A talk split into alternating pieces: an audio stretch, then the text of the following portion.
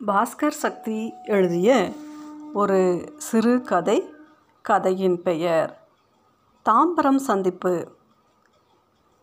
சந்தானம் எழும்பூர் ரயில் நிலையத்துக்குள் பிரவேசித்தார். நெஞ்சு வரையில் இன் செய்த பேண்ட். நாலு வருடங்களுக்கு முன்பு தள்ளுபடி விலையில் வாங்கிய அசல் லெதர் பெல்ட். கையில் இருந்த தோல்பைக்கு வயது ஆறு. அதில் நிறைய காகிதங்களும் பகவத்கீதையின் கையடைக்க பதிப்பும் சுகர் பிபி கொலஸ்ட்ரால் மாத்திரைகளும் நிரம்பி இருந்தன. தவிர சின்ன சூட்கேஸ் வீட்டிலேயே ஃபில்டரில் தண்ணீர் பிடித்து இரண்டு பாட்டில்களும் மனைவி கட்டித்தந்த நான்கு சப்பாத்திகளும் மூன்று வாழைப்பழங்களும் பிளாஸ்டிக் கேரி பேக்கில் தனியாக இருந்தன. செல்ஃபோனை முன் ஜாக்கிரதையாக ஃபுல் சார்ஜ் போட்டு அதற்கு பிறகும் அரை மணி நேரம் சார்ஜரிலேயே வைத்திருந்து கொண்டு வந்திருக்கிறார். தவிர காற்று தலையணையும் குளிர் அடித்தால் போர்த்தி கொள்ள கம்பளி சால்வையும் சூட்கேஸில் இருக்கின்றன சென்னையிலிருந்து மதுரை ஒரு ராத்திரி தான் இருந்தாலும் பயணம் குறித்து ஒரு வார திட்டமிடும் மனிதர் சந்தானம். எதிலும் ஒரு முன் யோசனை முன் தயாரிப்பு முன் திட்டமிடல் என்று எதிர்காலம் குறித்த ஜாக்கிரதை மற்றும் பதற்றத்துடன் எப்போதும் அடுத்த ஒரு மணி நேரத்திலேயே வாழ்கிறவர். ரயில் திண்டுக்கல் ஸ்டேஷனில் நிற்கும்போது சந்தானத்தின் மனம் மதுரையில் இருக்கும். எக்மோரில் கிளம்பும்போது செங்கல்பட்டில் ரயில் நிற்கும்போது டீ குடிப்பது குறித்து திட்டமிட்டு சில்லறை காசுகளை சேகரிக்கிற ஆயத்தவாதி.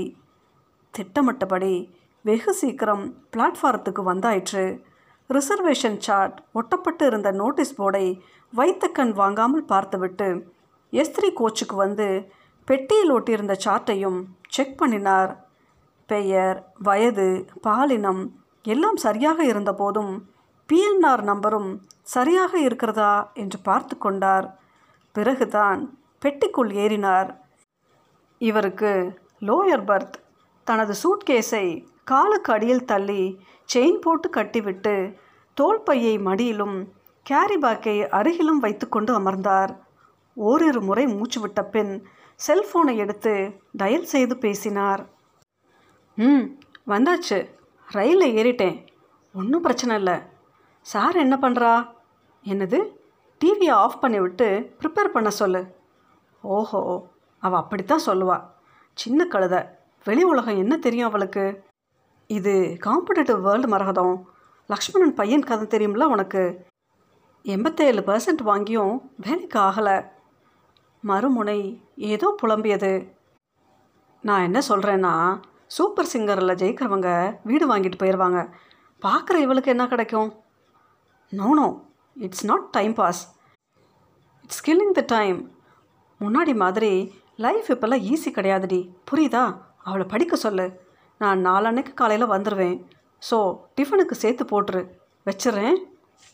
நாளை மறுநாள் டிஃபனுக்கு மனைவியையும் அடுத்த மாதம் ஏதோ ஒரு தேர்வுக்கு மகளையும் தயார்படுத்திய ஆசுவாசத்தில் நிமிர்ந்தவரை எதிரே வந்து அமர்ந்தவர் பார்த்து புன்னகைத்தார். அவருக்கும் இவர் வயதுத்தான் இருக்கும். ஆனால் கொஞ்சம் இளமையாக தோன்ற முயற்சித்து டிஷர்ட் எல்லாம் போட்டிருந்தார். அவரது நேரடி புன்னகையை பார்த்து இவரும் பதில் புன்னகையை சிந்தினார். எங்க சார்? மதுரையா? ஆமாம் சார். புதியவர் பனியனுக்குள் ஊதினார். ரொம்ப வேர்த்து ஊற்றுதில்ல ஆமாம் இப்போல்லாம் சென்னையில் எல்லா மாதமும் விற்குது என்னடா இப்படி வெயில் அடிக்குதுன்னா? செகண்ட் சம்மர்னு என்னமோ சொல்கிறான் என்றபடி சந்தானம் எழுந்தார். கொஞ்ச நேரம் காத்தாட வெளியில் நிற்கணும் ஆமாம் சார் என்றபடி புதியவரும் இயல்பாக வெளியே வர இரண்டு பேரும் பிளாட்ஃபார்மில் வந்து நின்றனர். நீங்களும் மதுரைக்கா? என்றார் சந்தானம். இல்லை சார் என் டாட்டர் போகிறா நான் சென்ட் ஆஃப் பண்ண வந்தேன். ஐ எம் சிவனேசன் பிடபிள்யூடியில் ஒர்க் பண்ணுறேன் செக்ஷன் ஆஃபீஸர் நான் சந்தானம் போஸ்டல் டிபார்ட்மெண்ட்டில் ஒர்க் பண்ணுறேன் தேர்ட்டி ஃபைவ் இயர்ஸ் அதிலே குப்பை கொட்டியாச்சு. ரெண்டு வருஷம் முன்னால் விஆர்எஸ் வாங்கிட்டு தனியாக ஒரு ஏஜென்சி நடத்துகிறேன் ஃபார்மசூட்டிக்கல்ஸ் அண்ட் காஸ்மெட்டிக்ஸ் ரீட்டெயிலாகவும் சேல்ஸ் பண்ணுறோம் பர்ஃப்யூம்ஸு ஹேர் டை லோஷன் அது இதுன்னு. அப்படியா? வெரி குட் புதுசாக ஒரு பர்ஃப்யூம் வந்திருக்கு. Full and full natural flowers extract பண்ணி தயார் பண்ணது. ட்ரை பண்ணுறீங்களா எதுக்கு சார்? வயசாச்சு என்று நெளிந்தார் சிவநேசன் யார் சொன்னது? இந்த டிஷர்ட்டில் நீங்கள் ரொம்ப யங்காக இருக்கீங்க. உங்கள் ஃபோன் நம்பர் கொடுங்க சார். என்னோட நம்பரை தரேன். ஃப்ரீயாக இருக்கும்போது கால் பண்ணுங்கள் நானும் பேசுகிறேன் சிவநேசனிடம் வற்புறுத்தி தனது நம்பரை கொடுத்த சந்தானம் அவர் நம்பரை கேட்க அவர் லேசான தயக்கத்துடன் தன் நம்பரை சொல்லிவிட்டு எக்ஸ்கியூஸ் மீ என்று நாகரிகமாக சந்தானத்திடமிருந்து விலகி ஜன்னல் ஓரம் அமர்ந்து இருந்த தன் மகளிடம் சென்றார். யாருப்பா அது? தெரிஞ்சவரா? ம் இப்போ தான் பார்த்தேன். தெரியாதனமாக ஸ்மைல் பண்ணிட்டேன். பிடிச்சிக்கிட்டாரு. ஃபோன் நம்பர் எல்லாம் கொடுத்தீங்க? நான் கவனிச்சுக்கிட்டு தானே இருந்தேன். ம்.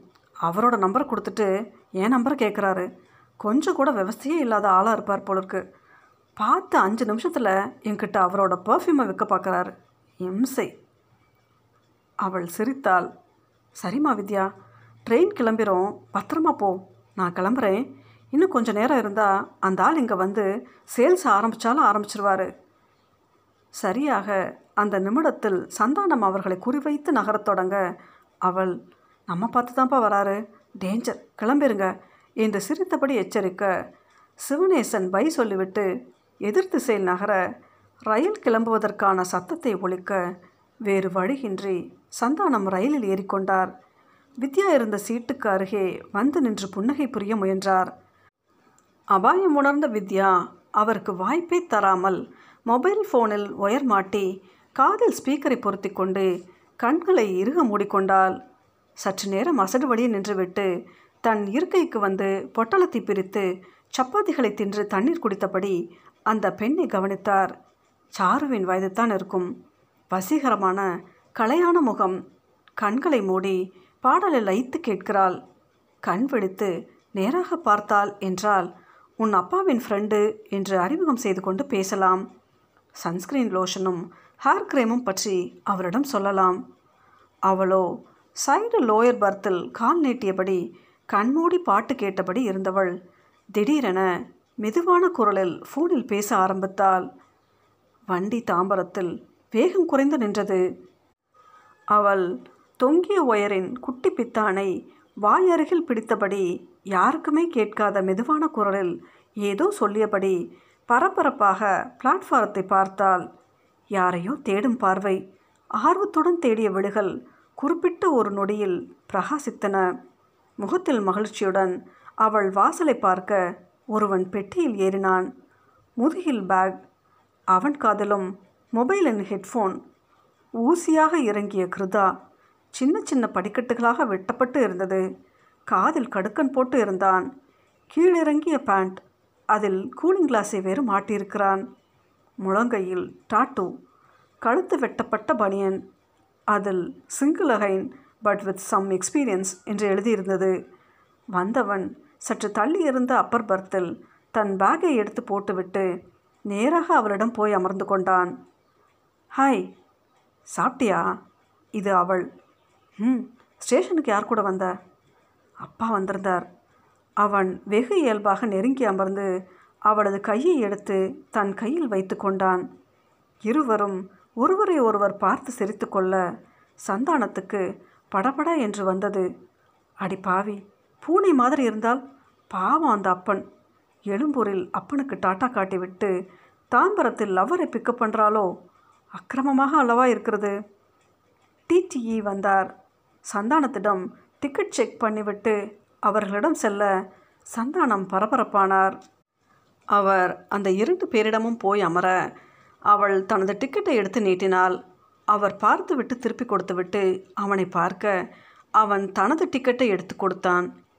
உங்கள் பர்த் அங்கே இருக்கு என்றார் டிடிஇ அவன் பதில் சொல்லும் முன் அந்த பெண் வி ஆர் ஃப்ரெண்ட்ஸ் சார் பேசிட்டு வரோம் என்று சொல்ல டிடிஇ ஒரு வினாடி இரண்டு பேரையும் பார்த்துவிட்டு மற்ற பயணிகளிடம் செல்ல சந்தானத்துக்கு இரத்த அழுத்தம் அதிகரித்தது. தண்ணீர் பாட்டிலை எடுத்து குடித்தார். பாத்ரூமுக்கு போய் வந்தார்.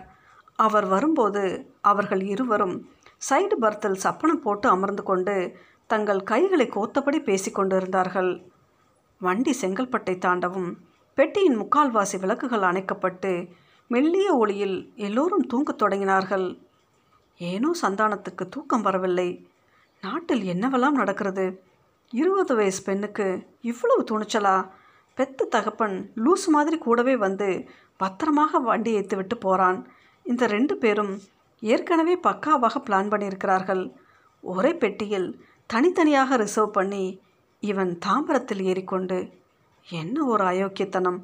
என் காலத்தில் இவன் வயதில் நான் வயசு பெண்களிடம் பேசியதே கிடையாது. ஆனால் இப்போது பெண் பிள்ளைகளை இந்த மாதிரி அழைகிறார்களே.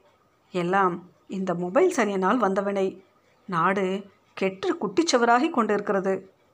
ஆற்ற மாட்டாமல் படுத்தவாறே தலையை தூக்கி அவர்களை பார்த்தார். இப்போது அவன் கால் நீட்டி அமர்ந்திருக்க அவள் அவனை ஒட்டி அமர்ந்து தோளில் சாய்ந்து இருந்தாள்.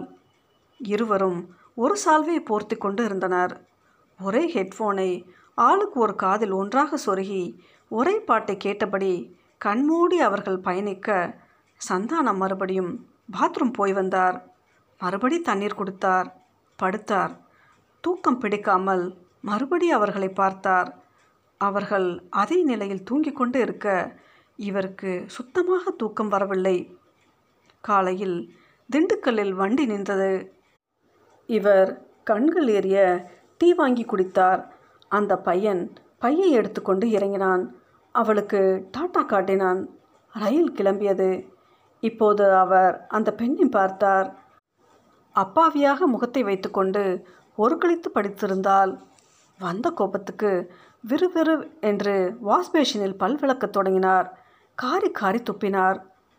மதுரையில் வேலை முடிந்து சென்னை திரும்பிய பிறகும் அந்த விஷயம் அவரை தொந்தரவு செய்து கொண்டே இருந்தது. மனசுக்குள் ஒரே உறுத்தல். திடீரென்று அந்த யோசனை தோன்றியது. அட அந்த சிவனேசன நம்பர் தான் தன்னிடம் இருக்கிறதே. பேசாமல் அவருக்கு ஃபோன் செய்து விஷயத்தை சொல்லி பெண்ணை கண்டிக்க சொன்னால் என்ன? வேகமாக டயல் செய்தார். சிவநேசன் மொபைலை பார்த்தார். போச்சுடா அந்த காஸ்மெட்டிக்ஸ் பார்ட்டி விடமாட்டான் போல இருக்கே என்று ஃபோனை எடுக்காமல் இருந்தார். சந்தானம் மறுபடி மறுபடி ஃபோன் போட சிவனேஸ்வரன் எதிரே இருந்த வித்யா வியப்புடன் பார்த்தால் ஏன்பா ஃபோனை அட்டன் பண்ண மாட்டேங்கிறீங்க? ரெண்டு நாளைக்கு முன்னால் நீ மதுரை போகிறப்ப எக்மூரில் ஒரு அறுவை வந்தானே. அந்த ஆளுதாம்மா. திருப்பி திருப்பி அடிச்சுக்கிட்டே இருக்கான். இந்தா நான் ஃபோனை மறந்துட்டு போயிட்டேன்னு எதையாவது சொல்லி சமாளி. அவர் ஃபோனை வித்யாவிடம் தர வித்யா ஃபோனை எடுத்துக்கொண்டு வெளியே வந்தால் ஆன் பண்ணியவள் ஹலோ சொல்லும் முன் சந்தானம் படபட என்று பேச ஆரம்பித்து விட்டார். சார் நான் தான் சந்தானம். டூ டேஸ் பேக் நம்ம எக்போரில் பார்த்தோம்ல ஞாபகம் இருக்கா? உங்கள் பெண்ணை சென்ட் ஆஃப் பண்ண வந்திருந்தீங்க. இப்போ ஏன் ஃபோன் பண்ணேன்னா உங்கள் பொண்ணை பற்றி ஒரு விஷயம் சொல்லணும். ஷீ இஸ் சீட்டிங் யூ நீங்கள் போன பிறகு தாம்பரத்தில் ஒரு பையன் ஏறினா ரெண்டு பேரும் ச்சே எனக்கு சொல்லவே அசிங்கமாக இருக்குது பரபரப்புடன் ஒரு பேருதவியை செய்கிற பெருமிதத்துடன் சந்தானம் பேச எதிர்முனையிலிருந்து சுட சுட பதில் வந்தது. ஏன் மிஸ்டர் பெரிய மனுஷனா நீ நான் எவன் கூட சுற்றினா உனக்கு என்ன? It's none of your business anyway வேலை மெனக்கட்டு ஃபோன் பண்ணி சொல்கிறியா உனக்கும் எனக்கும் என்னையா சம்மந்தம் உனக்கே இந்த வேலை? இனிமே இந்த மாதிரி ஏதாவது ஃபோன் பண்ணால் உன்னை சும்மா விட மாட்டேன். இடியட் வயசாச்சுல்ல? புத்தி இல்லையா? லூசா நீ ஃபோன் பட்டென்று கட்டானது சந்தானம் அதிர்ந்து போனார். அவரிடம் யாரும் இதுவரைக்கும் இப்படி பேசியதில்லை. அவளா? அந்த சின்ன பெண்ணா இப்படி மரியாதை இல்லாமல் பேசுகிறாள்? இல்லை இல்லை. அவள் சின்ன பெண்ணே இல்லை. சந்தானம் மனதுக்குள் அவளை திட்டுவதற்கு கெட்ட வார்த்தைகளை தேடினார். பேய் அறைந்த மாதிரி ஆகிவிட்ட அவர் முகத்தை பார்த்து அவருடைய மனைவி கேட்டாள் என்னாச்சுங்க? மூஞ்சி ஒரு மாதிரியாக இருக்குது ஒன்றும் இல்லை. மாத்திரை போட்டிங்களா? எல்லா இளவையும் போட்டாச்சு. ஏன் எரிஞ்சு விடுறீங்க சாரு இன்னைக்கு மதுரைக்கு போகிறா ஸ்டேஷனில் போய் அனுப்பணும். சந்தானத்துக்கு திடுக்கென்றது. என்னது? மதுரைக்கா? சாரு அப்பாவை வினோதமாக பார்த்தாள். என்னப்பா மறந்துட்டிங்களா? மதுரை யூனிவர்சிட்டியில் செமினார். எங்கள் காலேஜ்லேருந்து அஞ்சு ஸ்டூடெண்ட்ஸ் போகிறோம் போன வாரமே சொன்னேனே மறந்துட்டிங்களா? இவருக்கு சட்டென்று நினைவு வந்தது. ஓ ஆமாம் அஞ்சு பேர் ஒன்றா தான் போகிறீங்கல்ல எந்த கோச்? இல்லைப்பா மற்றவங்க எல்லாரும் பைக்கில் கிளம்பிட்டாங்க. நான் மட்டும் தனியாக பாண்டியனில் போகிறேன் கோச் எஸ் வைப்பா? சந்தானத்தின் முகம் சீரியஸ் ஆனது. மகளை ஏற இறங்க பார்த்தார். என்ன அவளை இப்படி பார்க்குறீங்க உடம்புக்கு ஏதாவது பண்ணுதா? என்றாள் மனைவி. இந்த மனுஷனுக்கு என்னமோ ஆயிடுச்சு என்று உள்ளுக்குள் தோன்றியது அவளுக்கு. அதெல்லாம் ஒன்றுமில்ல பிஸ்னஸில் ஒரு பிரச்சனை. நான் சாயங்காலம் வெளியில் போயிடுவேன் சாருவை நீ போய் ரயில் ஏற்றி விட்டுரு. சாரு எதுக்குப்பா அம்மா? நான் என்ன சின்ன குழந்தையா? நானே போய்க்குவேன் என்று சொல்ல இவர் அவளை உற்று பார்த்தார். ரொம்பவும் அப்பாவி போலத்தான் இவள் முகமும் இருக்கிறது. ம்ஹும்.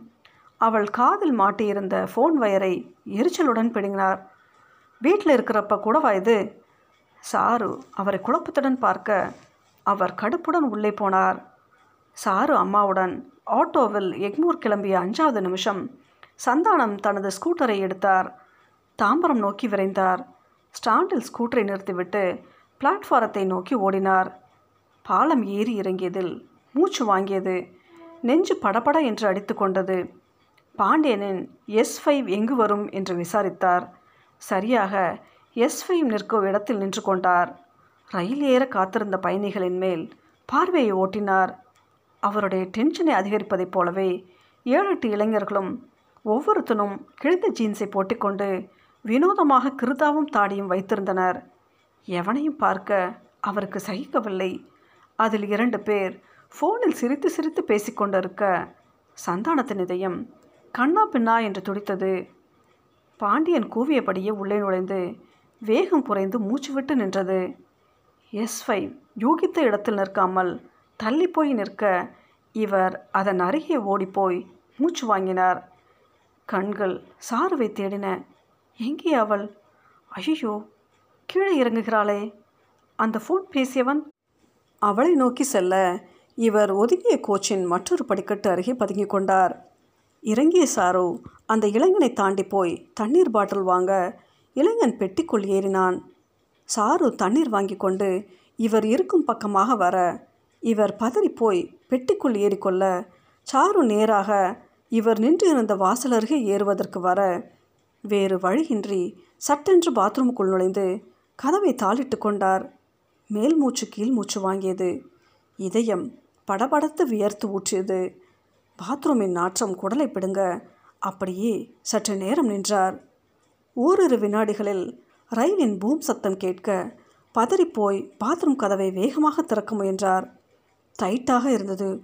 ஐயோ என்று தாழ்பாலை பலம் கொண்டு மட்டும் இழுத்தார். ரயில் லேசாக நகரத் தொடங்கியதை உணர்ந்து பதற்றம் அதிகரிக்க உயிரை கொடுத்து தாழ்பாலை இழுக்க அது திறந்து கொள்ள இவர் பாத்ரூமிலிருந்து ரிலீஸ் ஆவதற்குள் ரயில் வேகம் எடுத்துவிட்டது இவருக்கு தலை சுற்றியது என்னடா இது? என்கிற குழப்பத்துடன் பெட்டிக்குள் நோட்டம் விட்டார். ஏறிய இளைஞர்கள் அங்கங்கே செட்டில் ஆகியிருந்தனர். சாரு தனது பர்த்தில் படுத்து கண்மூடி இருப்பது தெரிந்தது. அருகே யாரும் இல்லை.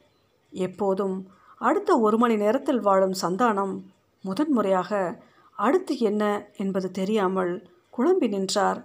நாக்கு வறண்டு தாகம் எடுத்தது. அவரை நோக்கி டிடிஇ வந்து கொண்டிருந்தார்.